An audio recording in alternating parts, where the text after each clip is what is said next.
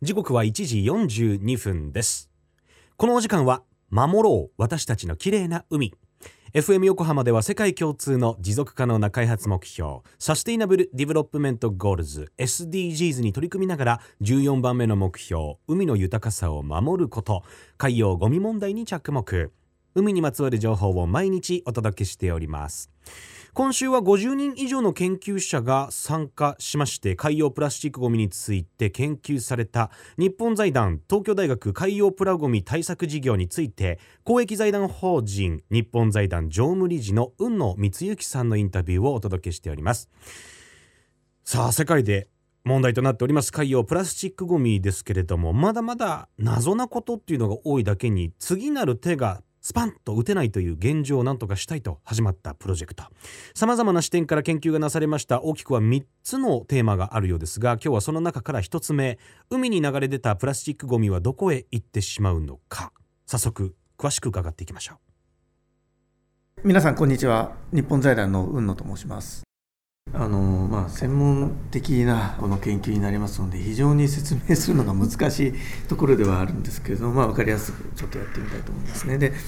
あの1つ目は、まあ、実態把握になりますで実態把握と聞くところ難しいので言い換えますと要はプラスチックが海に流れ出た後どうなってしまうのかこれを調べていこうと突き詰めていこうということであります。で少し前提の話からいきたいと思うんですけれども世界的には海に流れ出ているプラスチックごみこれの、まあ、総量というのが年間で、えー、大体800万トンになると言われています。あの800万トンといってもなかなかこのピンときませんよね。であの大体東京スカイツリー1機が約4万トンなので、えー、200機分になると。そのぐらいのあの量というふうにご理解いただければと思います。で一方であの別の数字として海洋表面でのこの浮遊するプラスチックの量を推定すると27万トン弱という数値もあります。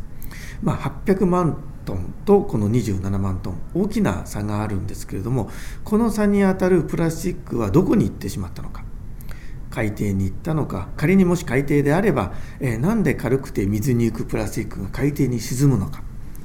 まあ、そういうメカニズムを解明したいなというところが今回のこのテーマの一つだと思っております。で、まあ、結論から言うとですねあのプラスチックは微細化した後に動物性のこのプランクトンだとか植物性のプランクトンの作用で海底に沈むということがあの明らかになってきました。あの海に流れ出たプラスチックは紫外線を浴びることでこう脆く崩れやすくなるので、えー、波とか風の力、えー、海岸にこう打ちつけられることで微細化していきます、まあ、小さくなっていきます。で今回その海面近くの海水と海底の泥の中にあるプラスチックサイズを調べたところ泥の中にはこのより小さなサイズのものが多いということが分かりました。であの小さなプラスチック粒子が偶然やたまたまではなくて一定のメカニズムに基づいて選択的に海水中から除去されて海底に沈んでいるということだと思っています。で海底に沈む要因は複数想定されるんですけれども今回注目したのはこの動物プランクトンですとかあの植物プランクトンによる影響です。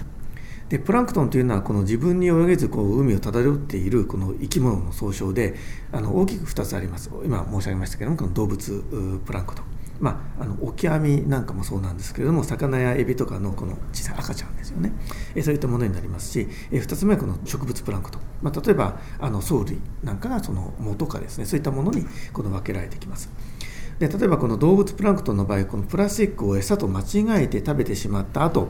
プランクトンがした糞ですとかあるいはその死骸と一緒にこのプラスチックが海底に沈むケースがまず一つあります。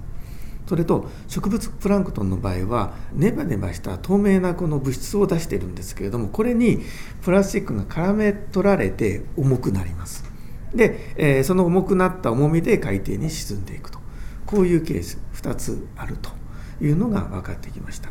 で今後もこの検証をしていく必要があると我々は思っています。はい、東京大学大気海洋研究所道田でございます。このプロジェクト非常に幅広いテーマを扱っておりますけれどもまず1つ目のテーマ一体どこから来てどこ行ってるのかということでありますけれども最初にですねまずあのマイクロプラスチック定義では5ミリ以下のものをマイクロプラスチックというふうに、えー、我々定義しておりますがその中でも特に1ミリより小さいものこれについてはですねどこ行ってるかよく分かんないということがありました。もちろんいくつかの研究成果は出ておりますけれども組織だって実態に迫ろうということをやってまいりました。そのうちのいくつかについてこれからお話を差し上げます。まず1つ目についてはですね2020年の夏に学術研究船新生丸という船で研究航海を仕立てまして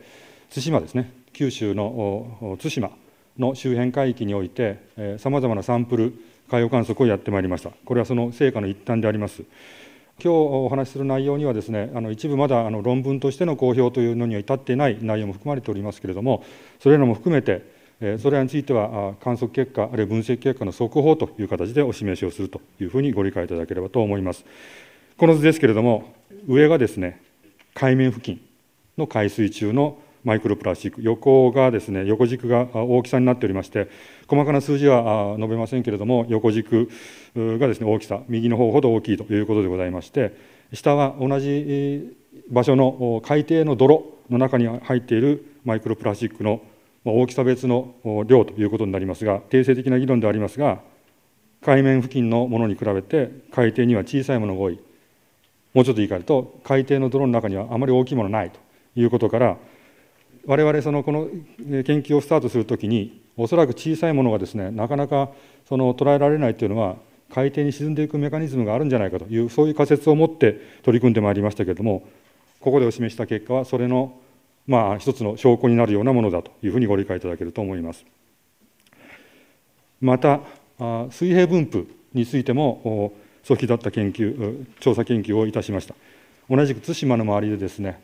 サンプルを取ったところえ右側の図は縦軸にそのサンプルされたマイクロプラスチックの劣化度紫外線を浴びてだんだんだんだん劣化していきますけれどもそれの指標となるようなカルボンインデックスというものがありますけれどもそれをですね島の西側と東側で比べるとですね赤い方が東側ですが全体的にその劣化が進んだものが東側に多いということがこれ観測事実であります。これをですね、まあ、何らかの説明ができないのかということで九州大学応用力学研究所の方で開発されているモデルを使わせていただいてですねマイクロプラスチックが漂流してくると対馬の周りに流れてくるとその時にどういう運動をするのかというのをシミュレーションをいたしました。その結果がですねオレンジ色っぽく見えているのが対馬の東側。それから青く見えているのが対馬の西側のものですがこれを表しているのは経過日数ですね。プラスチックごみが流れ始めてからその場所に至るまでの経過日数を表しておりますがこれもま定性的な議論にとどまってはいますけれども対馬の東側でより経過日数の長いものが多く見られると。すなわち先ほど申し上げた劣化が進んだプラスチックが東側に多いということと整合的な結果になっているということで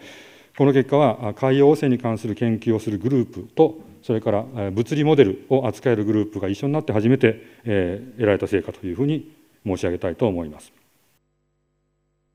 日本財団常務理事雲野光之さんありがとうございました。今回4月に行われた記者発表の場ではさらに詳しく東京大学大気海洋研究所の道田教授が補足で解説をされておりました。マイクロプラスチックの中でも特に1ミリ以下のものがどこに行ってしまっているのかよくわからない中で今回九州の対馬の周りで調査をされた結果海底の泥の中には小さなものしかないということが分かったそうです。さらに島の西と東側では漂っている海洋プラスチックごみの大きさが違うということも分かりこれは海洋汚染を研究するグループと物理モデルを扱えるグループが一緒になることで初めて得られた結果だということでした。詳しい研究発表などは FM 横浜の特設サイト海を守ろうからも聞くことができます。ぜひ覗いてみてください。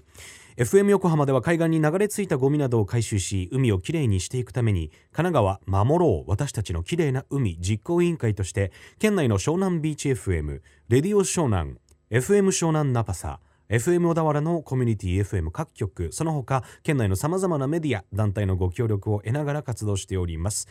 また日本財団の海と日本プロジェクトの推進パートナーでもあります。FM 横浜守ろう私たちの綺麗な海 Change for the Blue 明日もお楽しみに。